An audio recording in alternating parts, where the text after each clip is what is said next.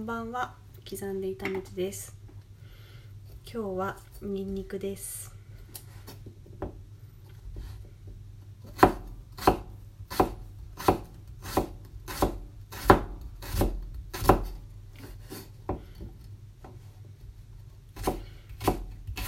今日はニンニクを家にあるのに間違えてもう一個買ってきてしまったので一つ全部千切りかみじん切りにしてみようと思います。とりあえず一旦全部薄切り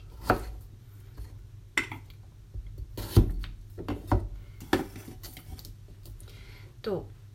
家の中でしりとり続きはランチョンマットの次の時計です。しりとりの写真ではちにある唯一の大きな時計というか大きくもないんですけど夫が結婚前から使ってる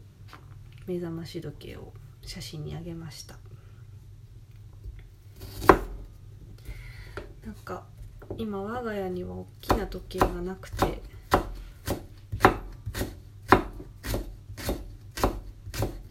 というのもなんか時計ってすごいお部屋の印象とすごく結びつくというかお部屋の印象を左右するなと思ってるので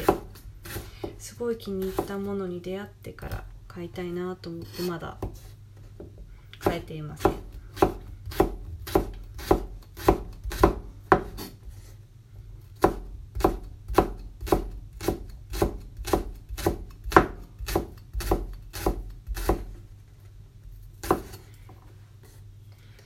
で見た中でこうちょっといいなと思ってるのは文字盤がないような時計とかあとはこう色も一色でこう凹凸だけで時間とか数字の位置が表されてるようなものがいいなと思っています。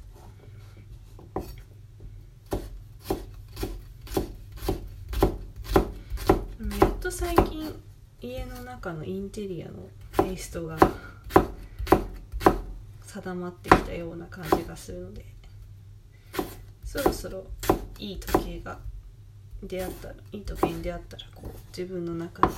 あこれいいなっていうセンサーが働きそうです。前はずっと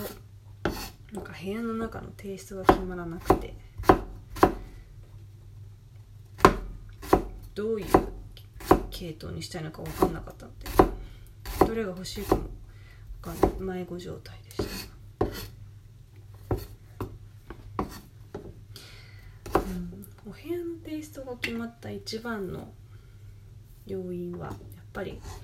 いいカーペットに出会えたことな気がします。私の中ではそんな感じがして。ますまたそのカーペットの話は。おいおい。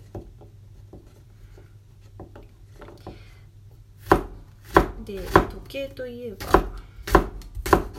私は腕時計が結構好きで。以前はもう腕時計何個も持ってたんですけどここ12年は2つの腕時計に落ち着いてます。でその中で特に気に入っているのがえっとアンリメティスのイカロスっていう青地に黒い人のような姿が描かれてるモチーフの時計です。それはポーラ美術館で買ったんですけどなんかシリアルナンバーがついてたのでもしかしたら限定品なのかもしれないですけどプラスチック製のそんなこう堅苦しくはない割とカジュアルな時計でベースが青でその黒い人型とか星とかハートみたいなのが書かれてる。結構なんか青にハマってた時期があって青い服をいっぱい着てたのでそのマティスの時計は結構お気に入りでした。結構シンプルな服を着る日にそのちょっとこうモチーフのある時計をつけるっていうのがお気に入りです。でももう今在宅だとほとんど時計もしないしもう最近はスマホ代のみで全然時計もしなかったんですけど。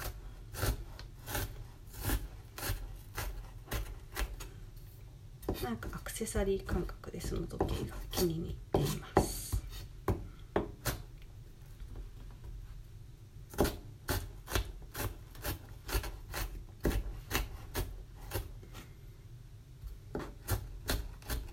なんか時計を買う時って結構あそれは掛け時計の方なんですけど掛け時計を買う時ってすごい気にするポイントがいくつもあるなと思っていてまあ、まず大前提デザイン。であとは時間の視認性とあと音。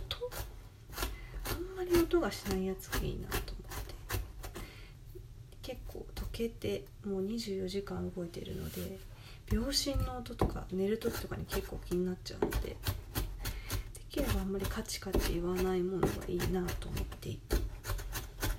デジタル時計がいいのか針の時計がいいのかそれも悩ましいところだし。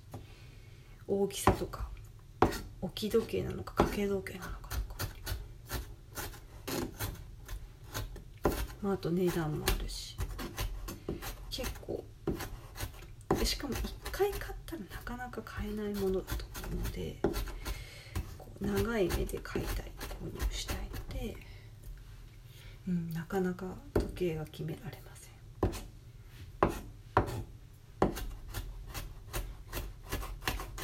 でその夫の目覚まし時計っていうのはすごいなんてクラシカルな感じででも面白いのが時計のところにレコーディング機能がついていて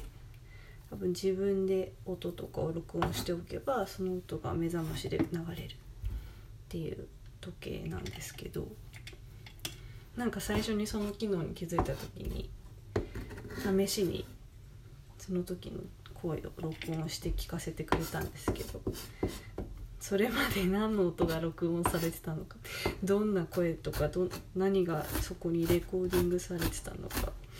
ちょっと気になっています。絶対教えてくれないと思います。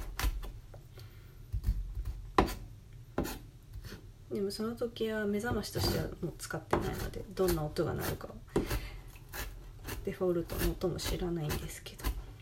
ど。でも今家の中の割と見やすいところに置いてそれで時間を見ることが多いです。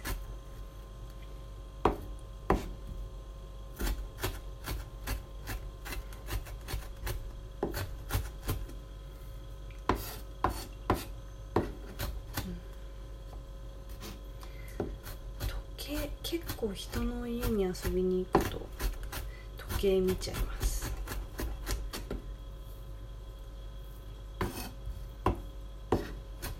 系で有名なブランドとかデザインってあるんですかね？あのいわゆる腕時計ではなくて掛け時計とか置き時計。あんまり詳しくないのでちょっとこのお休みの間に時計も調べてみようかなと思います。まだちょっと刻み終わってないんですけど今日は以上です。ありがとうございました。